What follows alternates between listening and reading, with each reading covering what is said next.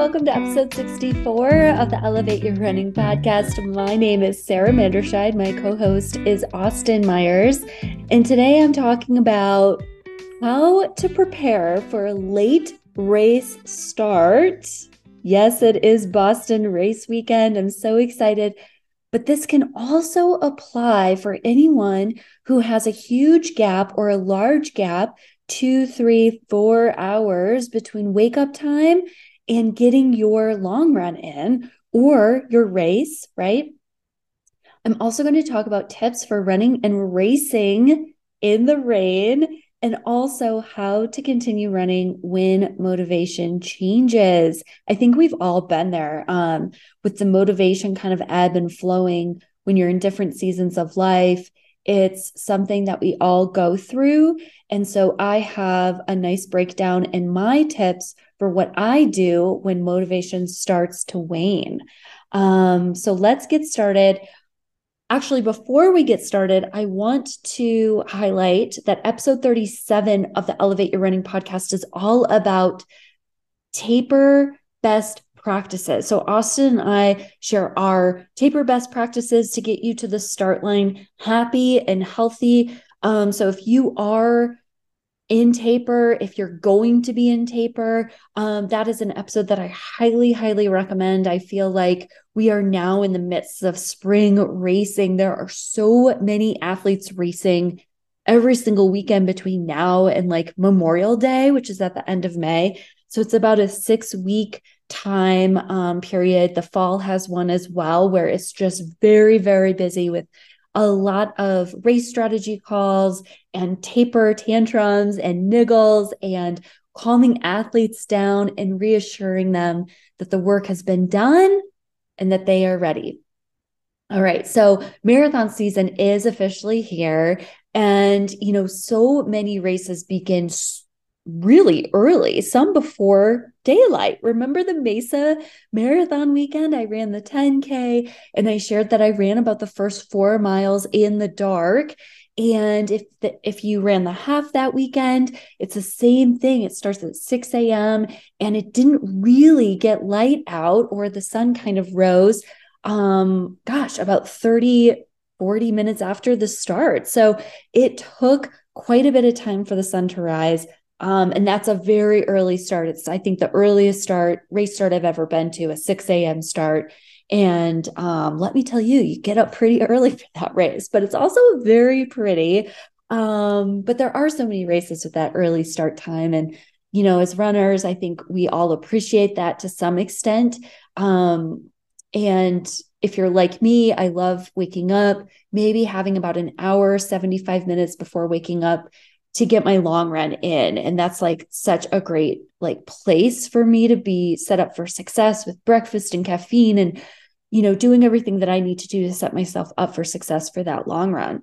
But if you're running a large marathon or if you're running a major marathon like London woo this weekend right? April 23rd we have Berlin we have Tokyo the other three majors are New York, Chicago, and the Boston Marathon. So you might be waking up several hours before your race actually begins. It all really depends on one, if you have a late start to begin with, two, if you're traveling to a race on race morning and you get to accommodate for doing everything you need to do before you get out the door, the travel time, street closures, logistics once you get there and getting into your corral that could you know be hours right? Depending on how long you have to drive and how far you parked away right? Um so that's going to be a, a key to think about. And then also if you're unable to sleep from race nerves how many of us have been there? And i am a big believer that like okay so you get three hours of sleep the night before a race. It's okay as long as Ideally, it's the second night before the race that you really want to have really quality sleep. Or if you're getting quality sleep that whole week, the night before the race isn't going to be a needle mover. Like you should be able, with the race day excitement, you should feel just fine. Um, for the Mesa Marathon, so different from the 10K that I ran in 2023, I ran the Mesa Marathon in 2022. I woke up around 1 a.m. and we needed to wake up, I think it was around 3 45 a.m. to get to the buses for a 6 a.m. start time. And I didn't fall asleep after waking up. So that was great practice on how to set myself up for success for a marathon when I woke up at 1 a.m. and I raced at 6 a.m. Right. Um, so I think most of us have been there. We've had those nerve, we've had those race day nerves where we just haven't been able to sleep, and that's okay. Um, but how do you set yourself up for success?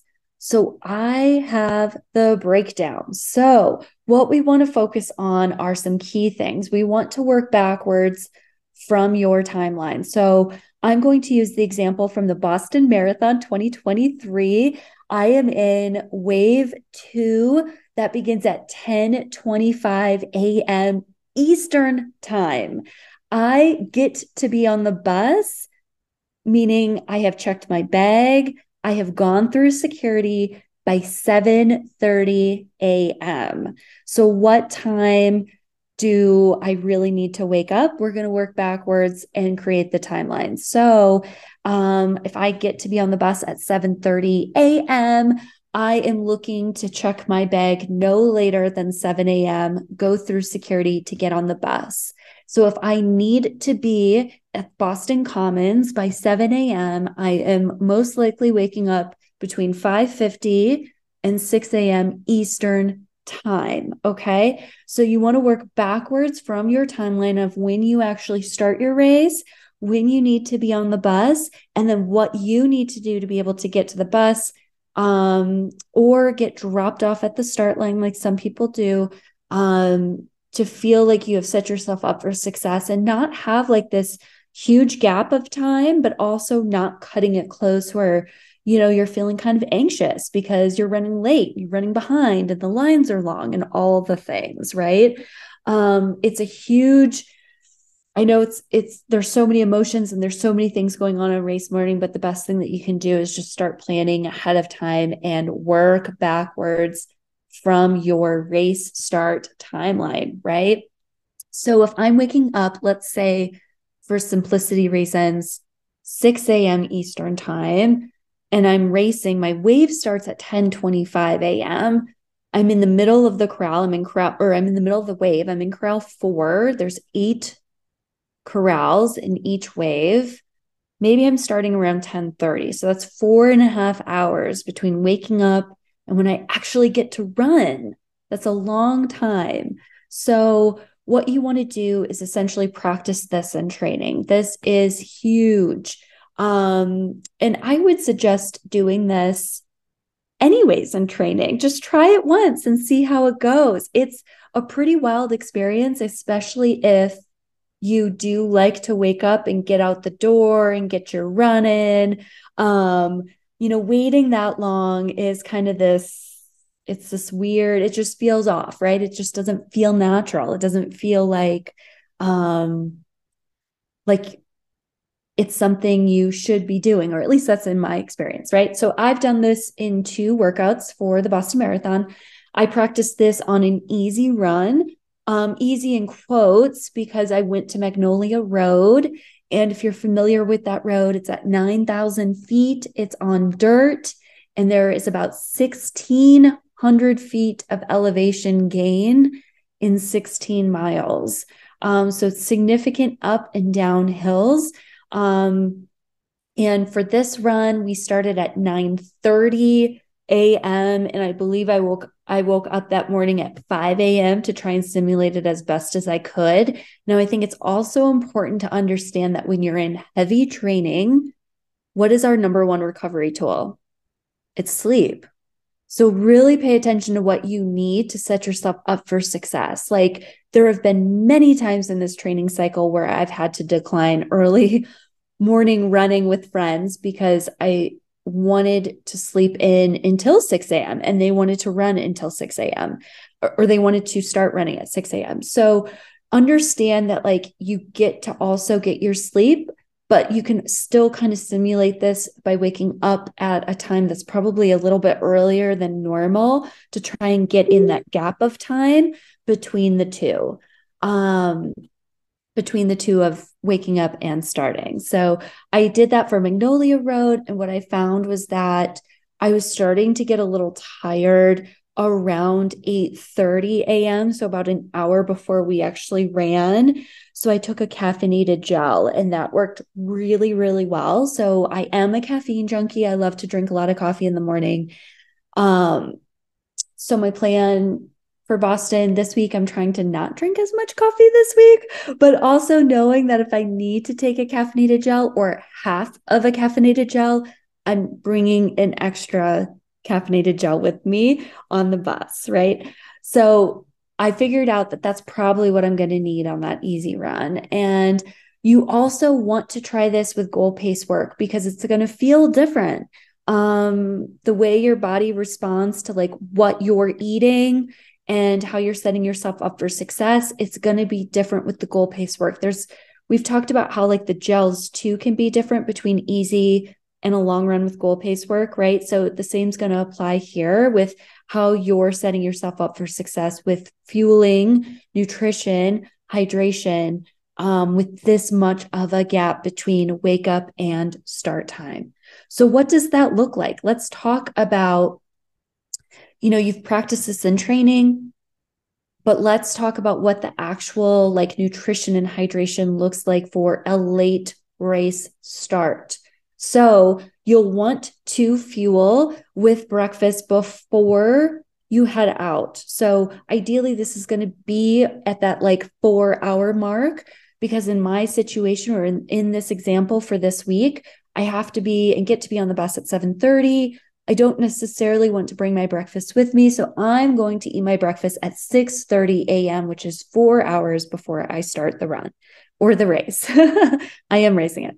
Um, so this is going to look like my typical pre long run breakfast, which includes a gluten-free bagel, nut butter, and a full banana. And I'm also going to have a little bit of coffee, but instead of drinking drip coffee, I am taking two espresso shots. And for me, that works so much better on race day because it's less fluids. I feel like it doesn't dehydrate me as much as like drinking 10 ounces or 12 ounces of coffee.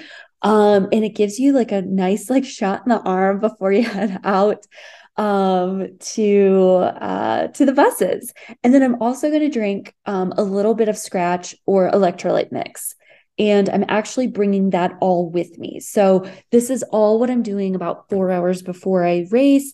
And then you also want to think about consuming about half of that original breakfast in the form of snacks about two hours later or about two hours before the start of a race. I might push this to 90 minutes. I think it's, um, I'm a big believer in like listening to your body and understanding what you need on race day. So, like, I am not tied to these timelines, but I think it's a nice visual on how to kind of lay things out. But if you need to kind of like move things around a little bit because it's going to set you up for success, maybe not the person next to you, but for you, do that. So, I might be eating my snack 90 minutes before the start, which is probably what I'm going to do. So, I'm thinking a banana, honey stinger waffle, graham crackers. Um, I might take that caffeinated gel depending on how I feel. And I'm going to have more snacks than I need. And that's not to like overeat or over like fuel and then have a stomach cramp. It is to make sure that in case I get hungry, because how many of us have gone into a long run feeling hungry? That is the absolute worst. Um, I want to make sure that I have enough. And then it's also important that you can, can like share snacks with the people around you in Athletes Village, right? And then at some point, I'll be taking the caffeinated gel, whether it's 90 minutes before.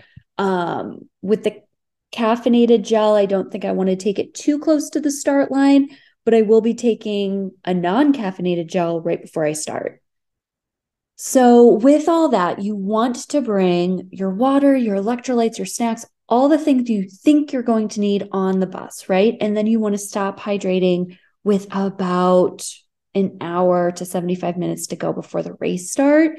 Um, that's going to be ideal so you don't have to stop to use the restroom in the first 5K or 10K of the race. And that's going to be huge um, to be able to get that dialed in.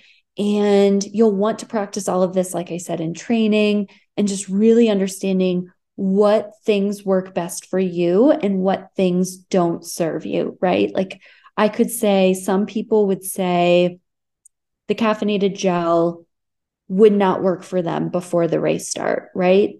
But I know for me, it probably will. I just need to time it so it's not too close to the start because I need to be patient in the first half of the race, right? That is my word for the first 13.1 is patience and um and not getting too ahead of myself. And caffeine will do that. Um so I hope that helps in terms of you know, if you're if you get to run a major, if you have a late race start, if you're traveling to a race, if you wake up in the middle of the night and you can't sleep and you have this huge gap in time and you don't really know that until until it happens, right? So I highly encourage everyone to try and practice this in your training. It does mix things up. Even though it's a little uncomfortable for me and I don't necessarily like it, it does um mix things up and kind of mix up the training cycle a little bit so it's not just like the same thing every weekend um and you know if you get to practice it in the cooler months of the year that helps too for sure i would have hated to do this in the summer all right so next i'm going to talk about tips for running in the rain and then racing in the rain because it's a little bit different and i want to talk about this because one i feel like we don't talk about how to run in the rain often. It's not one of those weather elements that come up often. We talk about heat, we talk about snow, we talk about cold, we talk about ice, but we really don't talk about how to run in the rain, right?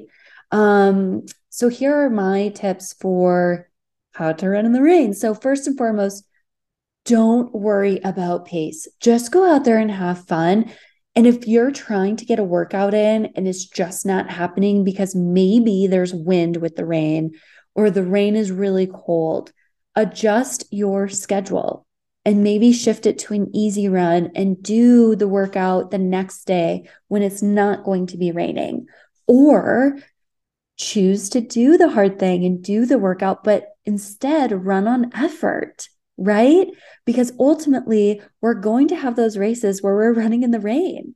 And if you have practiced this with easy pace or with a workout, or maybe it's a long run, you're going to be better for it. Now, I had an athlete, um, he was prepping for CIM last year for 2022, and he had texted on a Sunday morning asking if um, maybe it was a Sunday afternoon, like if he should move his long run to a different day because it was raining outside. And I had said, my response to him was, What if it's raining on race day? This is great practice. So go out there as long as it's not like lightning, it's not storming, you know you can do this safely. I'd love for you to go out and, and get it done. And he did that. And then lo and behold, it almost rained on or maybe it did. I think in the second half of his run, um, it rained on race day. Ooh. So now he had practice and he knew that he could do it and he knew how it was going to feel.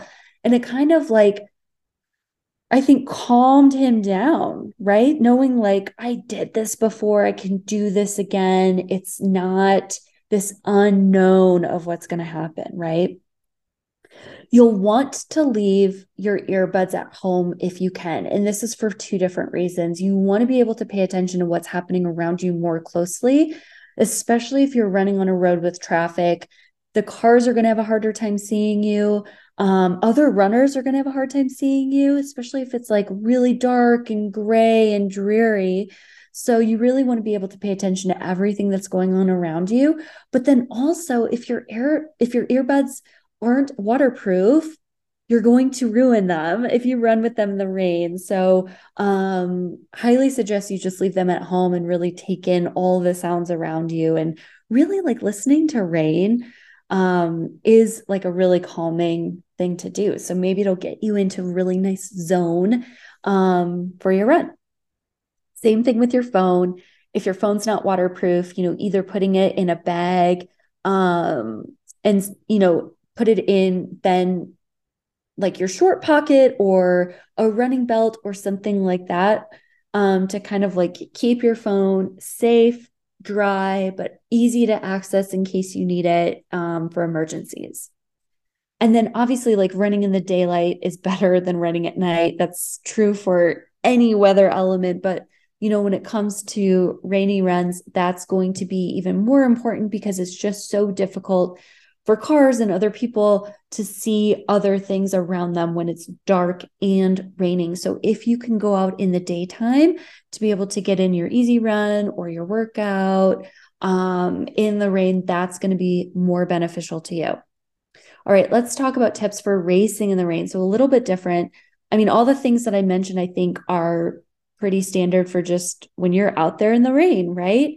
But when you're racing in the rain, it's a little bit different, specifically for Boston. And why am I talking about this topic this week? Well, looks like it might rain on race day. And I feel like we don't talk about this enough. So, um, here are my tips for racing in the rain and how to prepare yourself for that huge gap in time between getting to Athletes Village, which could be two hours before your start time, right? So, you want to bring a throwaway pair of shoes um, that you can wear until it's time to line up to put your race shoes on, and then you can donate that pair.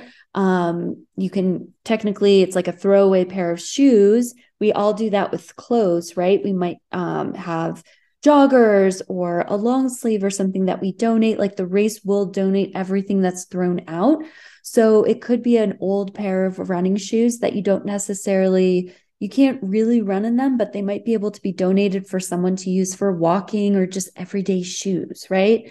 Um, the other thing, if you don't have a pair of shoes to donate, is to put bags over each shoe to keep them as dry as possible. And that's kind of the key to all of this staying as dry as possible. So you might also need to bring a garbage bag or a um or something else to be able to wear between the time you get off the bus and when it starts. Um, and that could also be like a rain poncho, right? Something to keep yourself super dry. But then also, I would bring a second one to be able to put on the ground so you can sit and wait and stay dry um, rather than standing, right? So if you have a big gap in time between the time you get to the race start line. And when you actually start, you don't want to be standing for those two hours. Like that's a lot of time on feet that you don't need.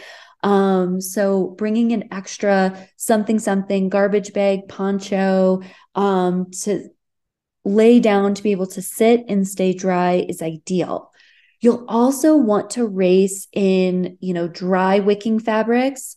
Wool is also another great fabric um, to race in, you don't want to be racing in cotton because it's going to not only just weigh you down and be super heavy, but you're going to get some significant chafing. And if anyone has had chafing, it is like the most painful thing. So consider applying a little more body glide as well, which will help with all of your fabrics just staying a little bit looser on your skin so you don't have chafing on race day. Um, if you are racing in the cold rain, you can consider wearing a light rain jacket. I feel like rain jackets are very warm, even if it's a light rain jacket. So you might overheat doing that. I think it's really great to be able to wear a hat.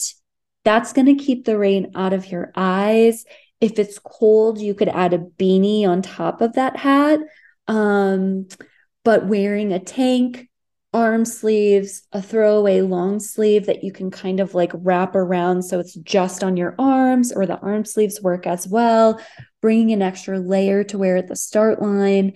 Um, that's also going to help you so, so much to kind of run as best as you can in the conditions. So, what you also want to focus in on is like the mindset and the mental side of all of this, right? So, you'll want to shift your attention away from how crappy this is.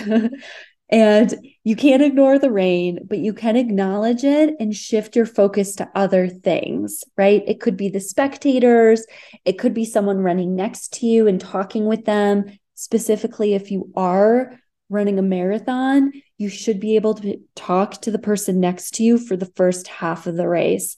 Um, that's how you know you're in a good race pace to run a very strong second half. Um, you want to focus in on what you can control, right? So just only focus in on what you can control, which is your running form, your mindset when you're taking gels, your pace, and just really try to focus in on all things that are not weather related. Um practicing gratitude like you get to run this race. I'm a super big believer in that and that's been something i've been saying to my coach this whole cycle of like i'm just grateful to be here and to be able to do this and to have this opportunity again. And like i want to run really strong. And at the end of the day i know whatever happens on the course i'm just really going to be grateful for the movement and getting the opportunity to run this race again. You'll want to draw strength from past experiences, right? So, thinking about a training run that was really tough that you flowed through, maybe it was a different weather element that you trained through. Like in my training cycle, I've dealt with really cold long runs.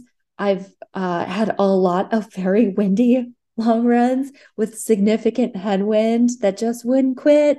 Um, and you'll want to think about those moments and when you were able to still flow through and get through the finish, because ultimately you're a much stronger athlete on race day than when you were in training. You're tapered, you have race day energy, you have carbo loaded for the last few days. Like you are ready. And in training, it's much harder to get through a training run that's uncomfortable. So go back to those times where you've been able to push through and flow through and find that wind.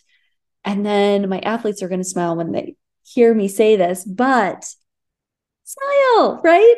I just let the cat out of the bag, but smile. Like smiling has, like studies have shown that smiling can help you run faster. Reduces your perceived effort, it improves your mood, it can shift your mind from a negative place into a positive or neutral place, which I feel like is still a huge win on race day, right? So smile when things get hard, smile. And that's going to help you flow through the race a little bit easier, hopefully a little bit faster when you are racing in the rain. Um, if you need to adjust your pacing for running in the rain or racing in the rain, I think that's fair too. Some of the super, super shoes don't necessarily perform the best with wet surfaces. That's something to keep in mind if you feel like you start running and it feels harder than it should.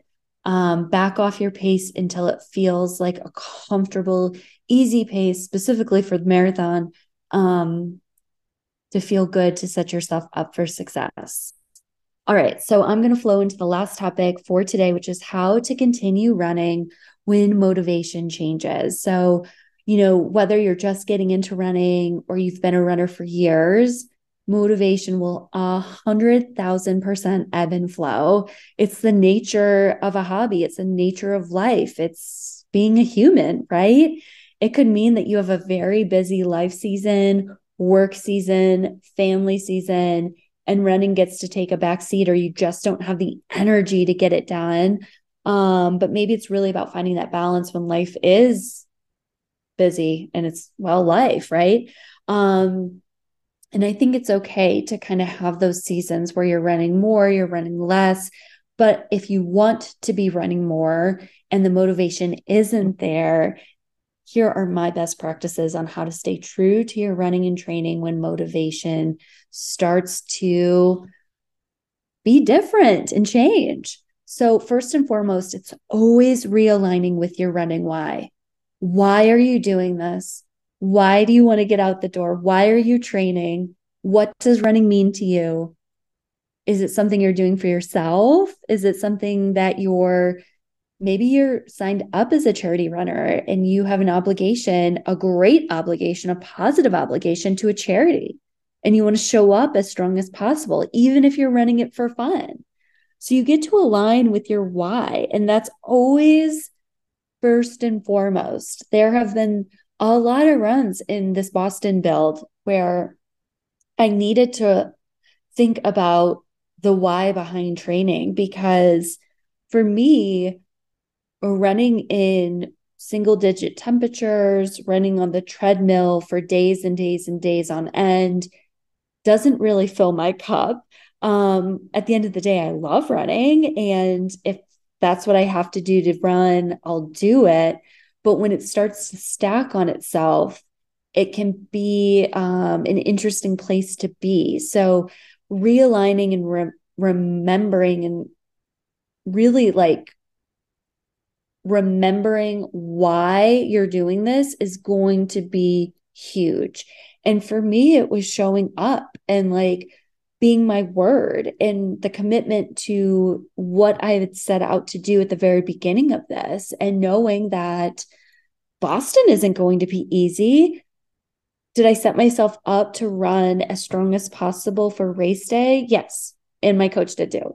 Um, yes, I definitely have, but there are going to be moments on the course where it's still incredibly hard it is the Boston Marathon. What goes down must go up at Boston with the course, right? So it's going to get really hard in the second half and like realigning with the why behind all of that. And if you can do hard things in training, it's going to help you to be able to do hard things on race day too, and to be able to flow through it with more grace and confidence that maybe in past runs. My second tip or best practice is updating your running wardrobe. Okay, uh, this is like, I think some people are either going to love or leave this one, but this is something that helps me every single time. And I'm not saying update your entire running wardrobe, but it does help if you can buy something new to help with your everyday running, right? So that could mean a pair of running socks. It doesn't have to be extravagant, right? A pair of running socks. Um, it could be a new pair of running shorts. Or in my case, it was like a new like winter long sleeve because I was so over wearing just the exact same thing for so many weeks on end in this season. And it just felt very boring. And um, needed to update it. So it can kind of help when the motivation starts to, you know, ebb and flow a little bit. Um, rotating shoes is one of the coolest things to do. Um, and that can mean just rotating between two pairs of shoes, but it really does help. It not only helps your mindset of like creating a new run each day, but it really does help the shoe. It helps the shoe last a little bit longer and it really helps your feet be able to um, feet and body stay healthy throughout a training cycle. So I'm a big believer in rotating shoes and wearing the right shoes for different types of running, easy, recovery, workout, long run, race day, all different shoes. And they get to be like that. Um, if you can do that, and even just rotating through two pairs of shoes is super great too. Um, and it really does move the needle. The five minute rule or the one mile rule, and that's probably not going to be in five minutes. So maybe it's the 10 minute rule, right? Whatever you can do to put on your running clothes and just start. And that's like the hardest thing, right? Just starting, just getting out the door, turning off the phone, turning on the music, or maybe listening to Mother Nature. Like, really like just starting and how oftentimes have you started a run feeling so unmotivated or gross or heavy or tired. And after the first mile, things start to feel a little bit better, right? If you're someone who takes a while to warm up, um, sometimes it can be half of the run before you start to feel better. But I really encourage you, like, if you are having a hard time getting out the door, just doing whatever you can do to do that and just start and kind of give yourself permission that, like, hey, if this doesn't feel good after the first mile or the second mile, I'm going home or I'm calling my spouse or I'm calling a friend to pick me up. Um, or I have my phone with me, so I'm calling a Lyft, like whatever you need to do to feel better. Um, but I want you to think about like how many times have you regretted a run after you finished it? Right? There aren't many. I think there's a balance between, you know, if you're feeling healthy and you really come back from a run and you regretted it, there's probably something else going on. There's probably some burnout, some overtraining going on. Um, but if you come back from a run and you feel energized and you feel the running endorphins and you feeling accomplished, like that's a super cool place to be. So kind of keep your eyes on the prize, so to speak. And then running with friends helps so much, right? Running with a local running group or meeting up with people in your neighborhood, or maybe it's a local running store. Um, and the run is on the calendar for the same time, same place, same distance each week.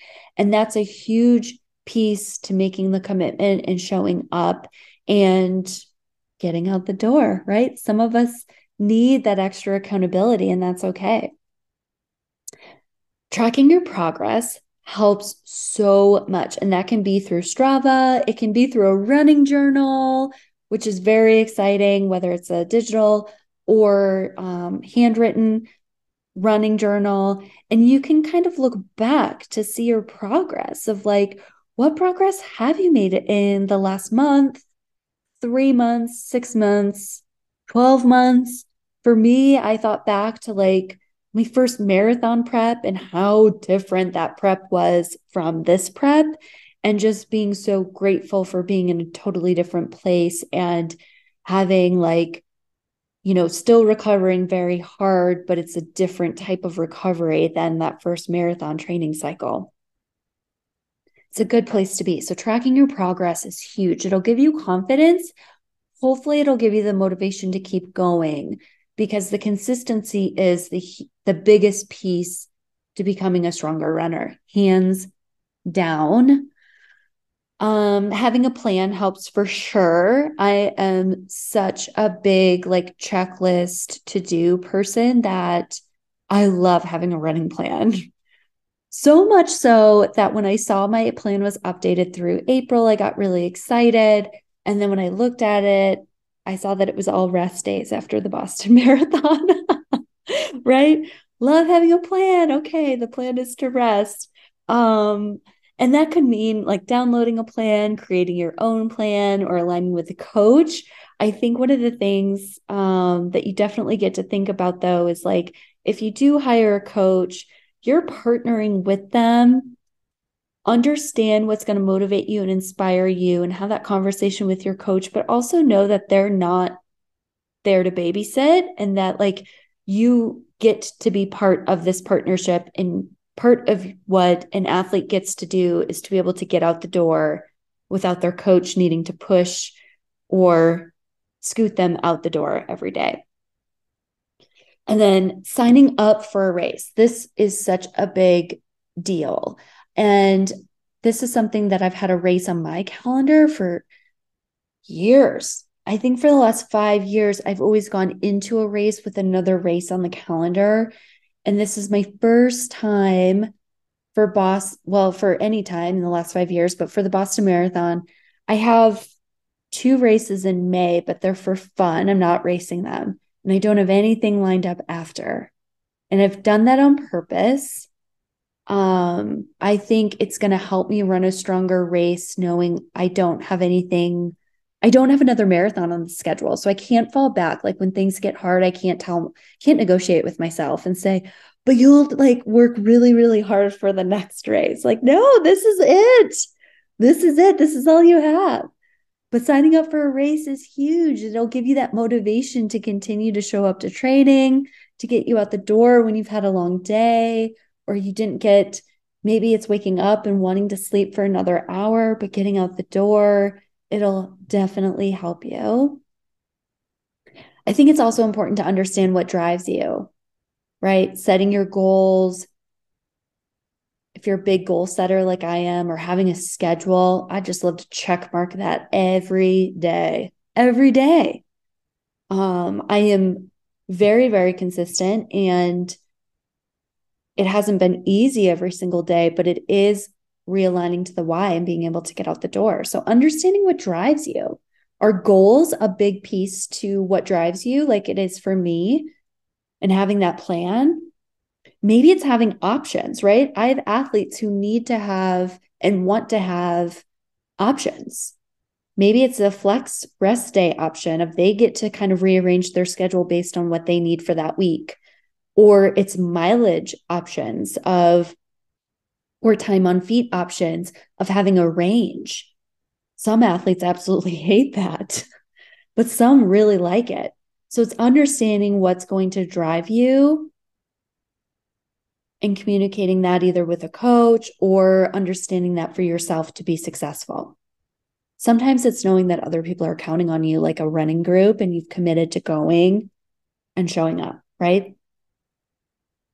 I think it's important to note, it's definitely important to note that if you're going through a big training cycle, a big peak week, maybe it's a peak block. So it's a three week block in a training cycle. That's always going to feel tough for athletes. So if you find that motivation starts to wane during this big, like, this is it, this is the peak week, this is the week where we're running the most, we have the most quality. There is like, this is the week when the stress happens. This is it. There's a lot on the line with those weeks. It's a really tough time for athletes to flow through that. I think oftentimes we're already thinking about taper and we really want to start resting and we still have five days, or maybe it's two weeks of just really long runs and a lot of mileage, and that's okay. It's going to be tough for all of us. I think that's important to know. Um, the most important part is proving to yourself that you can do this. You are strong, you are capable, and you can also find ways to add fun into all of this too. So the motivation maybe stays a bit more balanced, right? I talked about ways to incorporate fun in your training cycle or in your running in last week's episode, which was episode 63. Um, we get to have that balance. We get to have the fun. We get to have the motivation and we get to also understand that it's not always going to be sunshine and rainbows, but aligning back to the why. It is part of the process, right? And ultimately, you get to figure out what's going to set you up for success to head out the door day after day, week after week, training cycle after training cycle, and taking the necessary time between races to set yourself up for success. And like I've said before, consistency is the queen of running. This is the key to success. It has been proven time and time again. And it's a really cool place to be when you find the flow, you find the fun, you find the motivation. You have people who lift you high when the motivation's not there and find that winning formula. So, with that, that is this week's episode. Thank you so much for listening. I really appreciate each and every one of you. And thank you so much for all the encouraging messages um, heading into race week. Um, I'll be racing on Monday, April 17th at 10:25 a.m. Maybe a few minutes later. Um, that's Eastern time, and the the Boston Marathon app is super cool. It's one of the best apps out there to be able to track athletes. Um, so it'll be a really fun day. I'd love it if you tracked and supported me um, from all across the country. That would be super fun. And um, And next week, we have Austin back with us, which is exciting. So he's going to record, he requested to record his own solo episode. So I'm sure it's going to be amazing and um, thought provoking and help you create an elevated life. So he'll be back with a solo episode next week as I recover from a big marathon race. And then we'll be back together the following week. So I appreciate all of you. Thank you so much for your um, feedback and listening over these weeks as I've done these solo episodes.